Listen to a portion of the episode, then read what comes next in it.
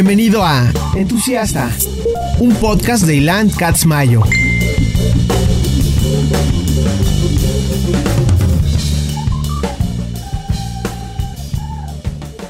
Entusiastas patrocinado por Skull Candy. Grandes earbuds, grandes audífonos, gran producto, se los recomiendo ampliamente.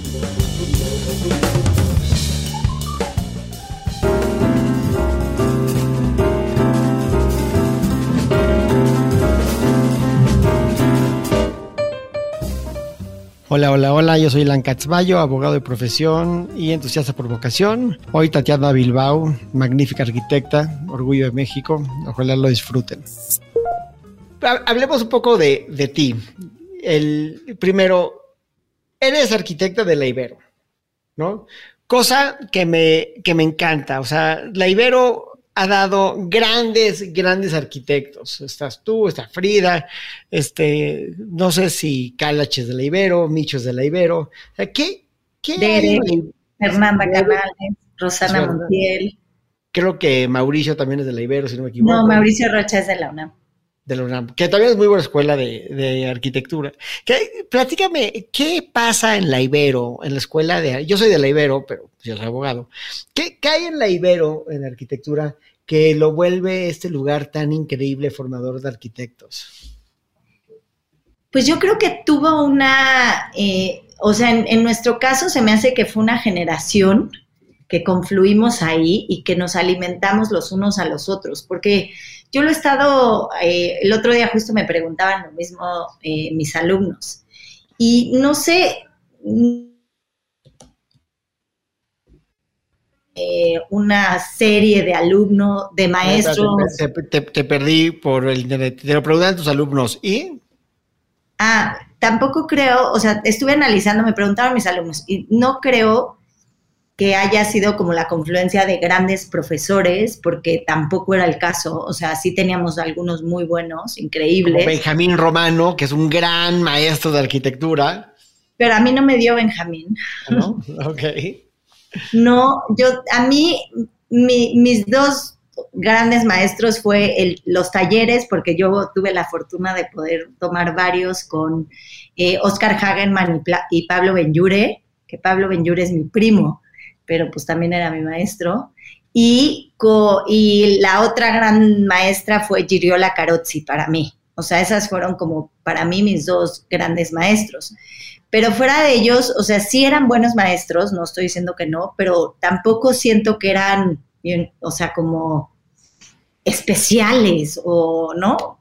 Yo siento que fue como una generación que nuestra generación de la UNAM sufrió mucho porque hubo muchas huelgas. Entonces yo creo que entre que había eh, este tema de la huelga y luego creo que otro de los grandes factores más bien es el momento en el que estudiamos, porque a la hora que salimos todos nosotros, de repente había muchísimo trabajo, como que se juntó el hambre con las ganas de comer, la verdad. O sea, no creo que haya sido un solo factor. Porque había muchísimo trabajo, porque fue el boom de la construcción. Sí, porque de repente hubo la crisis en el 96 y poquito después la economía se empezó a estabilizar, México justo en los noventas, ¿no? Empezó como a convertirse en este jugador global y se resuelve la crisis, ¿no? Viene como la, la bonanza del after crisis, que siempre pasa, y empieza a haber muchísima inversión, un boom de desarrollo inmobiliario importante, y entonces pues de repente había mucho trabajo y todos salimos al mundo laboral con muchísimo trabajo. Entonces creo que eso también es otra, otra cosa que justo una generación antes de nosotros sufrió muchísimo porque no había trabajo. Pero también creo que es increíble el, el ser de la generación X. Es decir, la generación X goza de varias cosas que son un enorme beneficio. Primero, somos la última generación análoga. Sí. que es el libro, el cassette, el modelo, la maqueta a huevo. Eso es a huevo. O sea, no. O sea, tú llegas a la escuela de arquitectura y te enseñaban a hacer tu pinche maqueta a huevo. sí. Hoy yo no sé si alguien haga maquetas. Yo, creo que. Bueno, yo todas, porque, porque a fuerzas, o sea, se hacen porque sí. Claro, pero no todo el mundo, ¿eh? No, no, no, no todo el mundo. Pero sin duda creo que uno de los. Eh, de las. Tienes toda la razón. O sea, fíjate que no lo había pensado. Pero yo, Tatiana, además, por ejemplo, no tengo ninguna herramienta digital. No. Yo uso la computadora para esto para presentación, o sea, sé usar Keynote, Outlook y, el, web browser, o sea, hacer transferencias. Tú agarras un lápiz y... Sí, sí, y hago maquetas y dibujo. Yo no, yo no sé usar la computadora para, para trabajar, para dibujar. Con, con decirte que soy zurda y el mouse lo manejo con la derecha. No, pues sí, no, no puedo. Nada que ver. Entonces, el hecho de ser la, última generación análoga nos, nos hace ver y entender el espacio de forma muy diferente. Eso es primero. Dos, nuestras, nuestras referencias culturales son muy ricas comparadas a las anteriores. Porque cuando nosotros empezamos, el modernismo ya era pasé. Sí. ¿no? O sea, el rock ya no era de, o sea, es decir, el rock, rock, la música, ya era paseo, o sea, ya era paseo, sí, sí, sí, sí. Sí, o sea, ya, o sea, nuestras referencias son, este, New Wave, este, el, eh, la cultura callejera. El, el, tecno, sí. Exacto, ¿no? Y, la, y, y street culture, y, o sea, es, esta influencia de todas estas cosas que las generaciones que siguen no lo pueden mamar de la misma forma porque ya todo se parece a lo mismo. O sea, nada, o sea e, e, el, ser hoy lo punk no se ve pasé, se ve punk. ¿Me explico? Los New Wave no se ve pasé, se ve New Wave. ¿no? Porque estas cosas siguen siendo referencias culturales este, contemporáneas. Y por el otro lado, creo que también, Ilan, sí influye muchísimo que somos como la primera generación, o sea, justo como que todavía seguíamos en el análogo, pero ya teníamos muchísima más posibilidades de encontrarnos con referencias mucho más a nuestro alcance. Claro, claro, claro Poquitas generaciones antes, ajá, poquitas generaciones antes, pero también viajar. O sea, se volvió mucho más fácil viajar, se volvió mucho más fácil accesar información, más barato, eh, mucho más fácil eh, información, sí. También venimos de una generación donde era mucho más común ser bilingüe. todos venimos de un mundo donde cantábamos en inglés. El mundo canta en inglés. Antes de nosotros, nuestros papás no necesariamente cantaban en inglés, cantaban en español. O sea, cuando cantaban en la regadera, cantaban en español. Sí, claro, y nosotros entonces ya pudimos accesar de repente ¿no? A muchísima más información, porque sí, ya podíamos leerlo. Sí, es la verdad. Y en México nos pasa una cosa que es diferente al resto del mundo, que es que yo creo que la, la arquitectura contemporánea mexicana, que muchas se parecen entre sí, y no lo digo como si fuera una cosa mala. O sea, pues, yo creo que se parecen en cosas muy buenas que, creo que muchos se lo debemos a, a Norten y a Kalach y a, ellos, ¿no? Pero es que, que esta cultura muy de Barragán o muy de, de, muy mexicana, ya le tenía un gran respeto al material. Ya había un respeto al ladrillo, ya había un respeto al concreto, ya había un respeto al yeso, o sea, ya el respeto a no adornar. O sea, si tú, vas, si tú ibas a la casa de un güey que tenía las paredes de madera, ¿no? Pues, pues tal vez en una casa, una casa en el Pedregal, por decir algo, y tenía esas bibliotecas, pensabas que era político o narco. ¿No? Entonces algo, algo no está bien, ¿no? ¿Por qué, ¿Por qué no tiene las paredes como las, como las otras, como las casas más barraganescas? Y eso es algo que el arquitecto mexicano, por, las, por los espacios donde crecimos como niños, que crecimos en casas, tal vez de clase media, clase media alta, este, en, en colonias donde la gente se hacía una casa de un tamaño chiquito, pero las casas eran muy funcionales, con esos closets de los 70 de los 80 que no eran unos closets closets como los que la gente tiene hoy, que son recámaras y con unos baños chiquitos, con esta funcionalidad en un espacio muy generoso en el que crecimos. Yo creo que esa es la, la magia de nuestra generación de arquitectos. Sin duda, estoy de acuerdo contigo. ¿De dónde lo sacas? ¿De dónde lo estás mamando? Pues estás mamando de que pues tal vez creciste en una casa en la herradura, o en Tecabachalco, o en bosques, o en un departamento en, no sé, o sea, donde sea, pero pues tú ibas a, tu, soy, o si vivías el sur en San Jerónimo, ¿no? En estas casas que pues realmente no eran de gente millonaria, eran de gente normal, que fue a la, Ibero con otros güeyes normales, o a la UNAM con otros güeyes normales, que todos vivían en casas muy parecidas, y que veían los libros de Tadaguando y decían, esto está súper chingón, ¿no? Sí, sin duda. y que al igual que estaban leyendo el libro de Tadaguando, estaban oyendo, todos estaban oyendo la misma música. O sea, yo no me imagino que los arquitectos de hoy estaban, o sea, yo me imagino a todos en la misma peda, tomando chela, escuchando a los Smiths. No me los imagino escuchando a Cabá. No, no, me los imagino todos como, que muy exquisitos. Sí, sí, sin duda, sin duda. Y yo creo que eso, pues sí, hace que, seamos una generación, ¿no? No sé. O sea, todo eso. O lo cuando, Y cuando tú llegas a dar clases, por ejemplo, a Yale, ¿cómo, cómo mides las diferencias claras culturales con tus alumnos? Que, que ven de todo el mundo. O sea, ¿cómo, cómo, ¿cómo recoges tú esta mexicanidad que no es folclórica en ti.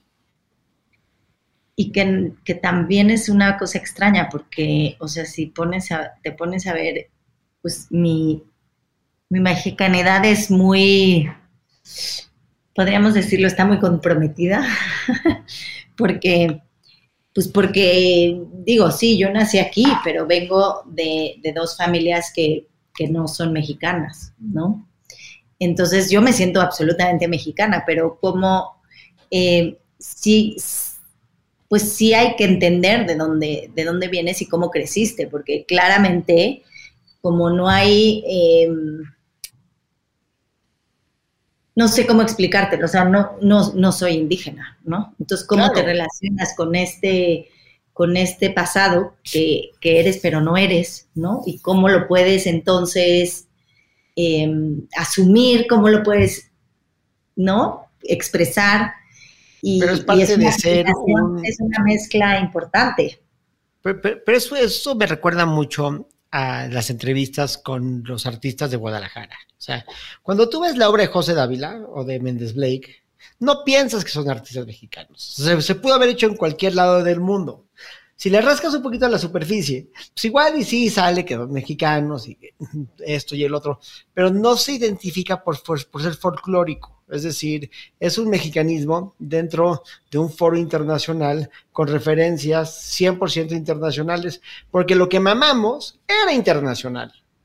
Sí, total. Estábamos de otro lado, o sea, no estábamos limitados por solamente el, el lo que teníamos al alcance de la tienda. O sea, todos íbamos a comprar discos a la Mix Up, comprábamos discos importados, porque lo traían importado y se veía que era importado porque tenía un sello de importación. Y, las, y, los, y cuando íbamos a comprar un DVD, mi hermano era dueño del, video, del videódromo, no sé si te acuerdas del videódromo. Sí, sí, sí. Recibes el videódromo y tuve y todas las películas eran, eran de Criterion Collection, ¿no? Y, y, y era increíble, te llevabas ese proyecto que, al que tenías acceso en México, que era internacional. Y eso es, eh, o sea, como seres humanos, somos la suma de nuestras emociones, más la suma de nuestras referencias, ¿no? Más la suma de nuestras vivencias. Es lo único que somos. Y eso no es 100% mexicano. Estoy de acuerdo. Y una de las cosas que, que pues que, que, yo llevo a Yale, ¿no? Es esa pues es esa mezcla de, que también tira estereotipos, ¿no?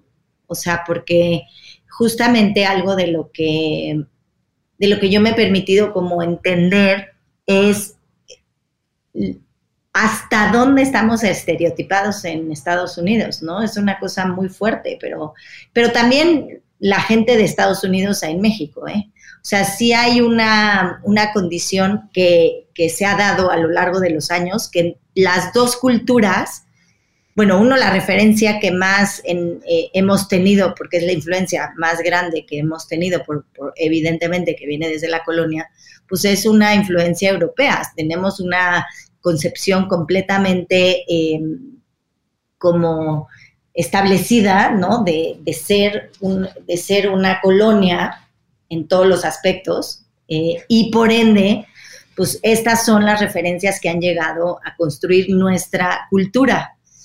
Y en la arquitectura, en, nosotros estudiamos arquitectura en la Ibero y nuestras referencias siempre fueron o locales o europeas. Es la verdad, tampoco, o sea, yo sabía quién era Frank Lloyd Wright, pero punto. O sea, de ahí, Mies van der Rohe porque era alemán, ese sí bien, ¿no? Pero de ahí en fuera, sabemos muy poco en términos, no solo en la carrera de arquitectura, pero en términos culturales, sociales, políticos y económicos, realmente de lo que es Estados Unidos. Tenemos una idealización muy grande, porque como en todo el mundo, pero nosotros que estamos más cerca, vemos a Estados Unidos como este, ¿no? la panacea del planeta y, el, el, sueño a cumplir. Y en Estados Unidos, pues es un poco lo mismo, pero al revés, ¿no? Fueron fundados por todos estos, eh, eh, bueno, fue, no, o sea, como Estados Unidos sí fueron fundados, como todos estos europeos. Pero más que fundado fue, es la diferencia entre una colonización y una conquista. México fue conquistado a través de una invasión que derrocó un imperio. En Estados Unidos llegaron personas distintas a, generar colonias donde iban a vivir y prosperar, que después se unieron. De hecho, es el único país del mundo que no tiene un nombre. O sea, Estados Unidos no es un nombre, es una descripción de quién son. Por eso se dicen americanos, pero no son, somos todos. Pero bueno, el caso es que eh, ellos también, toda su educación está basada en referentes europeos. Ya se abrieron, ok, a los orientales, pero tampoco, ¿no? Y México, quién sabe qué es ese país que está ahí. El primer día que llegué a, dar clases a Yale, presenté mi estudio y se me acercó un alumno y me dijo, pero ¿cómo, Tatiana? ¿Vienes desde México a darnos clases? Y al principio no entendí la pregunta, después me di cuenta que le parecía lejísimos. Y entonces le dije, oye, ¿le dices lo mismo a Zaha Hadid que estaba al lado de mí? Y me dice, no, pero ella viene desde Londres. Y yo, Claro, exacto. México es el país de al lado, ¿no? Tenemos la tienes la frontera de las fronteras más conflictivas, más grandes y más eh, transitadas del mundo con México. Estamos en el mismo uso horario, en el mismo continente. Este, ¿cómo? ¿Cómo? Yo no vengo de tan lejos, ya sabes.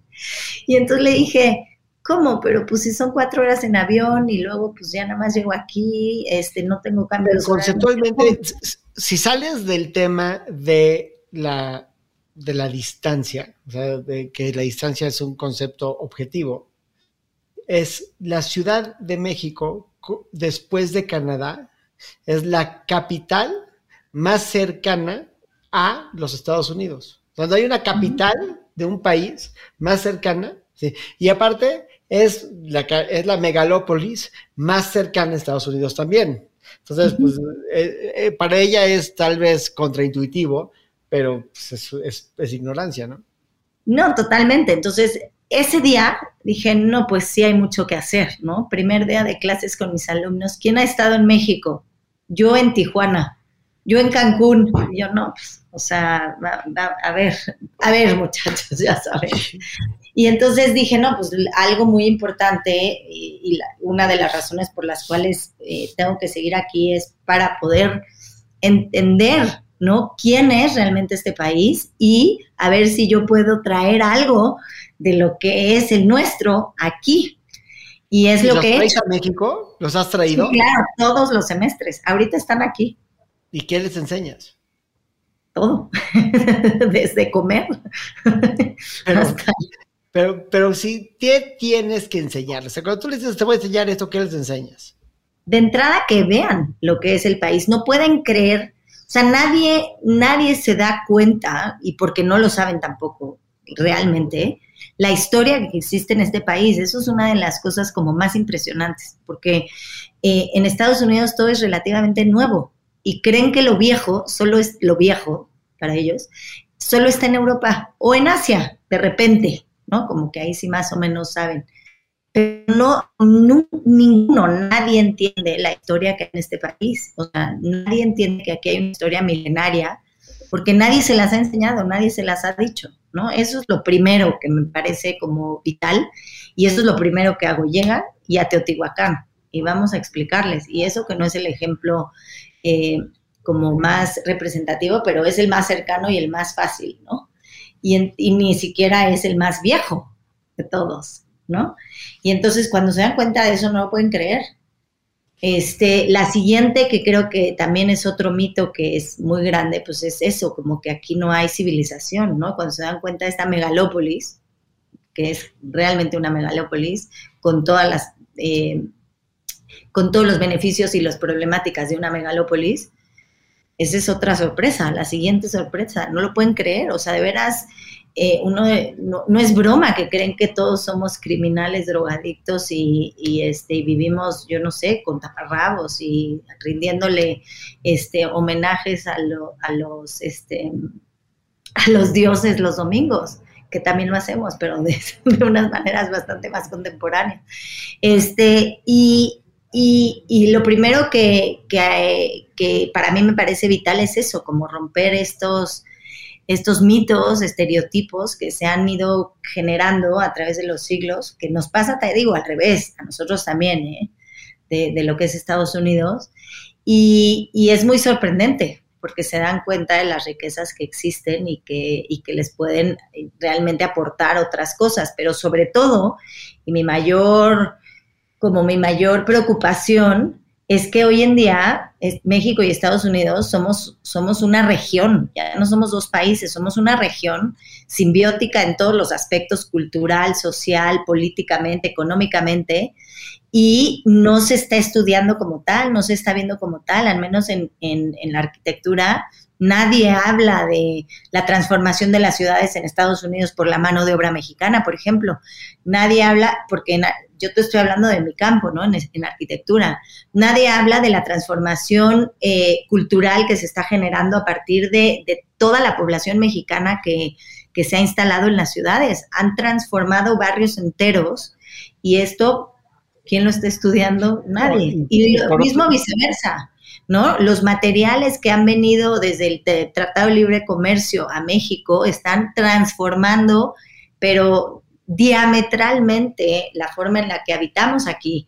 Y eso, ¿quién lo está dando, no?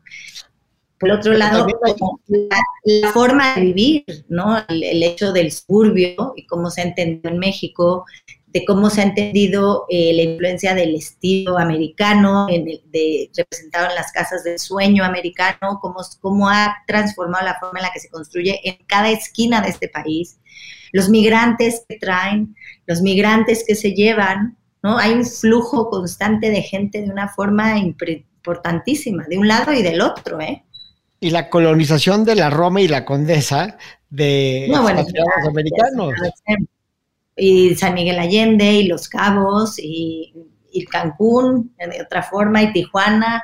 O sea, pero también igual al revés, ¿eh? te voy a hablar del barrio de la misión en Estados Unidos, de Castro, de, en San Francisco, digo, de eh, Amherst en Queens, en Nueva York, o sea, métete ahí, es Puebla.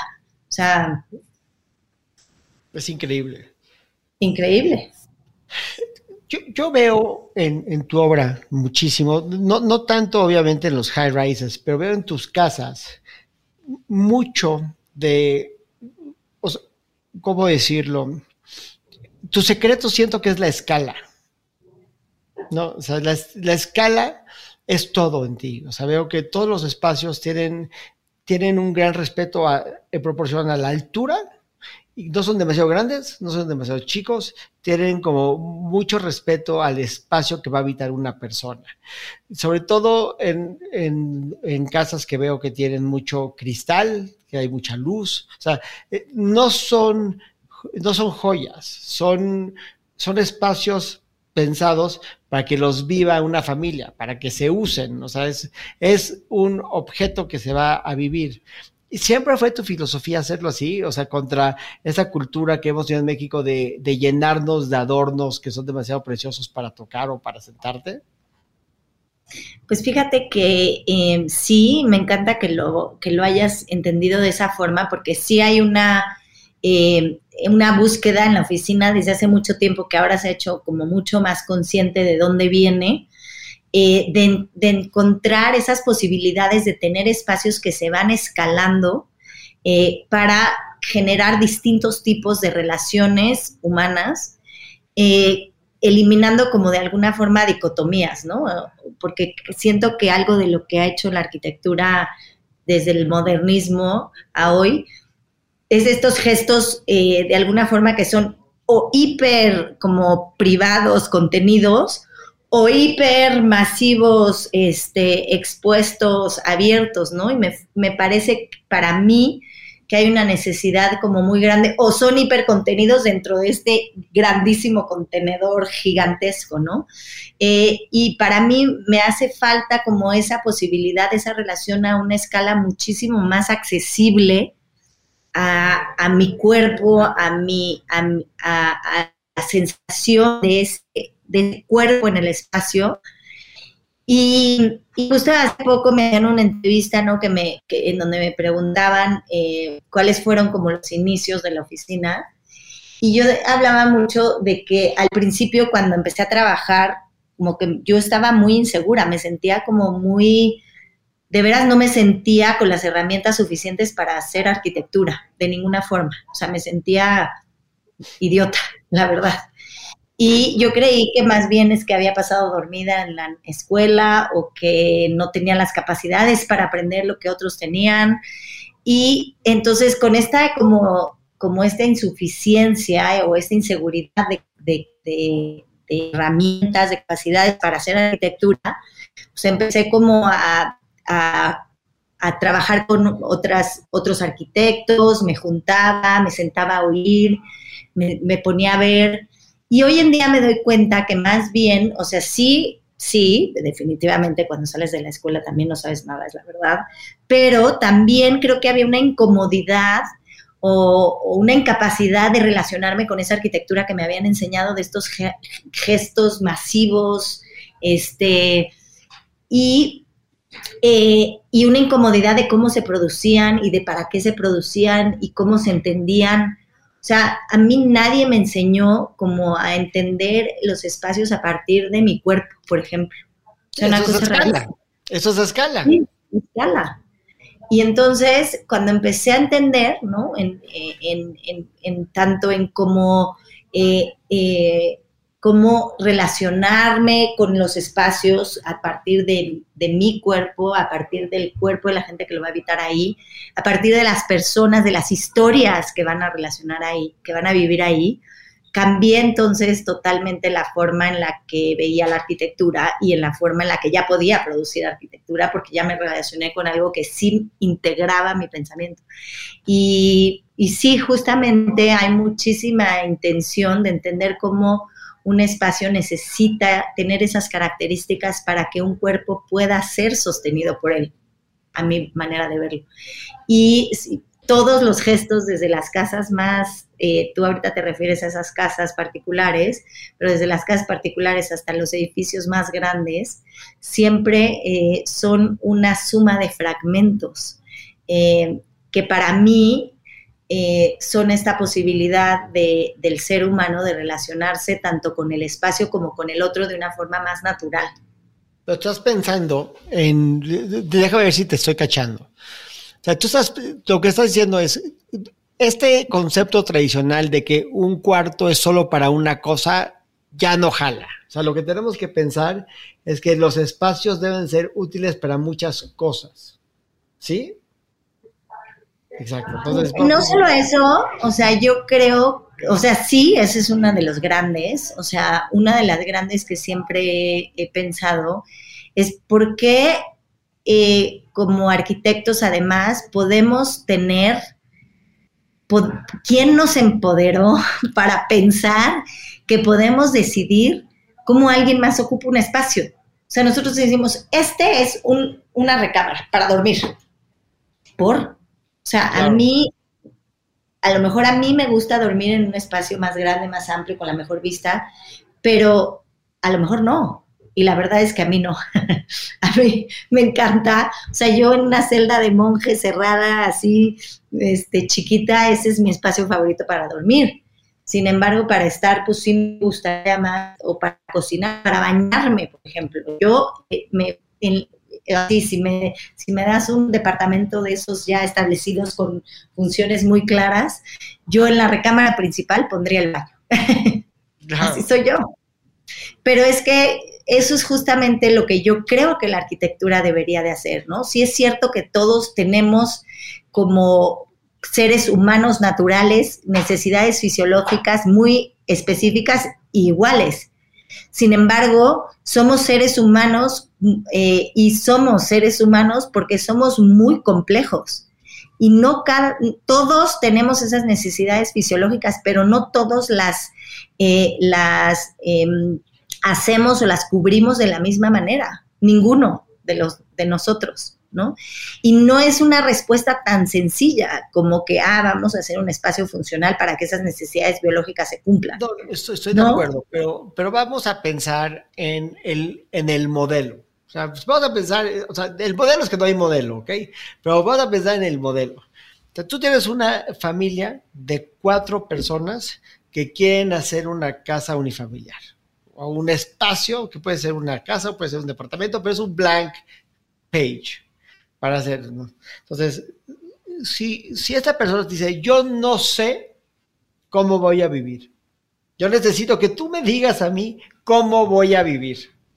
Entonces, ¿cuál, cómo dividirías el espacio? ¿Tú cómo concebirías el espacio? Por ejemplo, la tele la separaría. Saben cómo vivir, todos saben cómo vivir, es, es una condición todos traemos además una suma de, de, capacidades entendidas por cómo vivimos por cómo ya habitamos, todos habitamos. Eso es una condición que todos tenemos.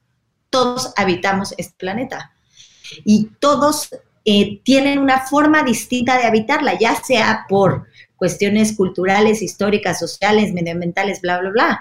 Entonces yo lo que creo que para mí, lo que hemos, ya llevamos mucho tiempo explorando, es que entre más oportunidades de posibilidades de espacios distintos haya eh, que se pueda un ser humano relacionar en un espacio más flexible y más em, y como más receptor de esa diversidad será. Lo hemos experimentado. Y eso es lo que hacemos en todos los, en todos los programas.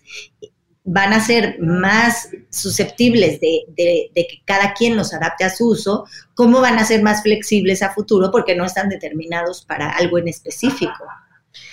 Y, bueno, no, no creo que tener la forma ni, ni, la manera, ni, ni, quiero, ¿no? La solución del mundo, pero eso es lo que trata de hacer mi arquitectura, de alguna forma, de ofrecer esas posibilidades para que cada quien llegue y decida cómo habitarlo. O sea, hemos hecho... ¿Quieres tener una, la cocina integrada al gran, al gran espacio o crees que es mejor tener la cocina separada del gran espacio para ti?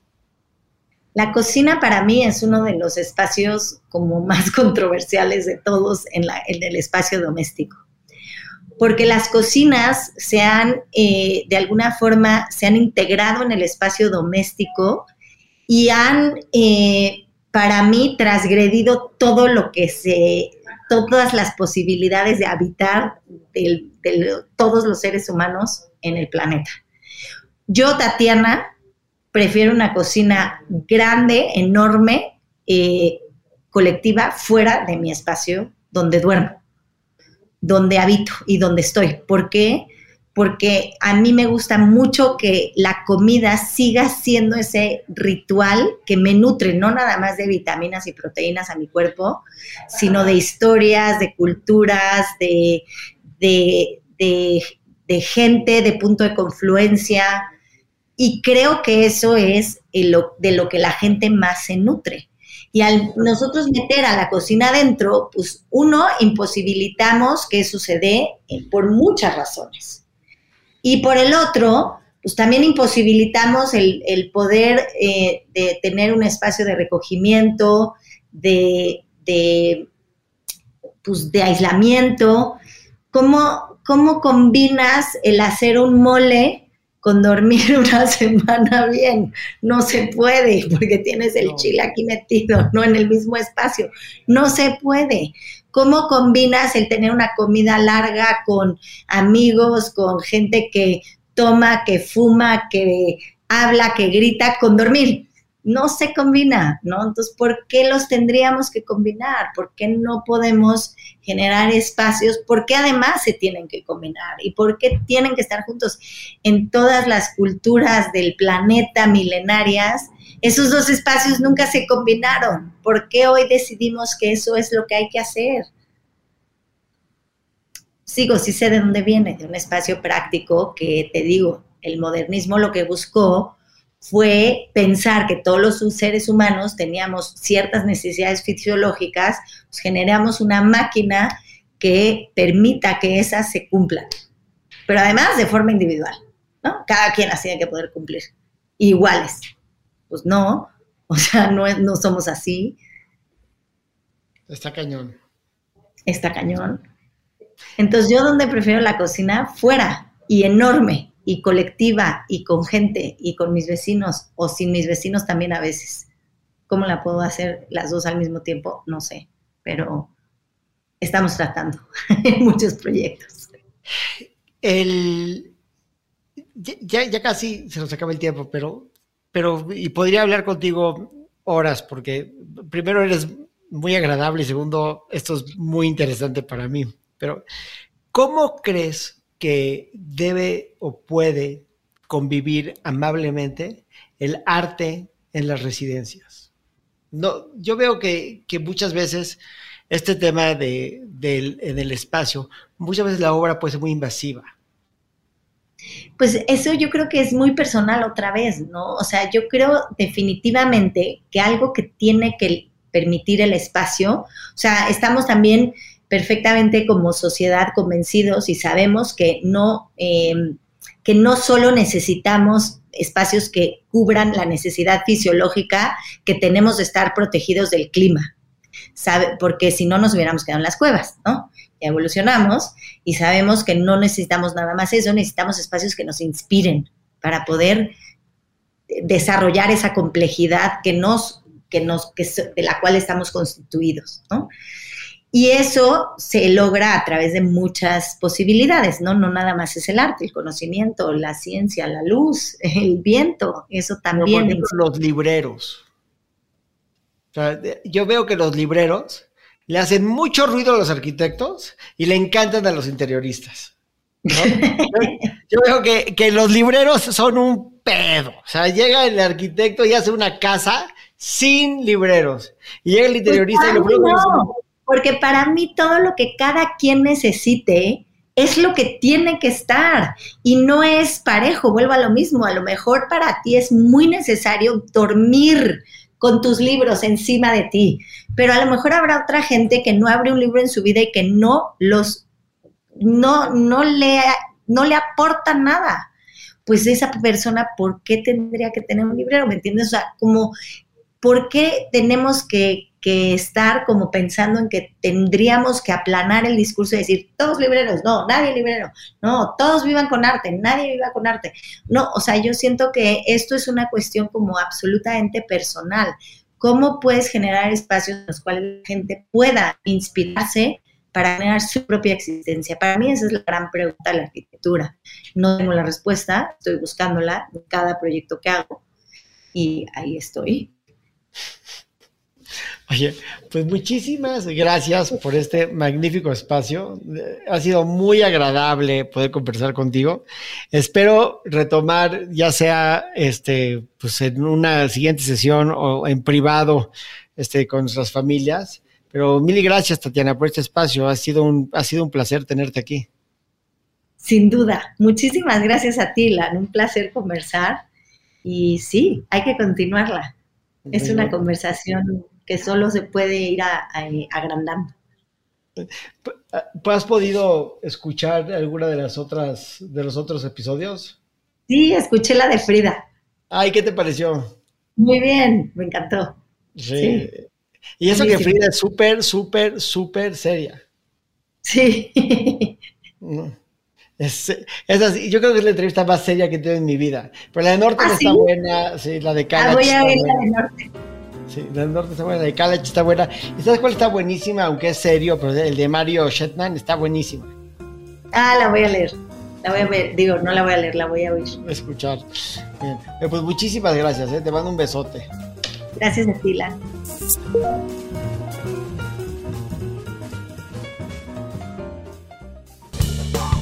Entusiastas patrocinado por Skull Candy. Grandes earbuds, grandes audífonos, gran producto, se los recomiendo ampliamente. Entusiasta, un podcast de Ilan Katzmayo. Mayo.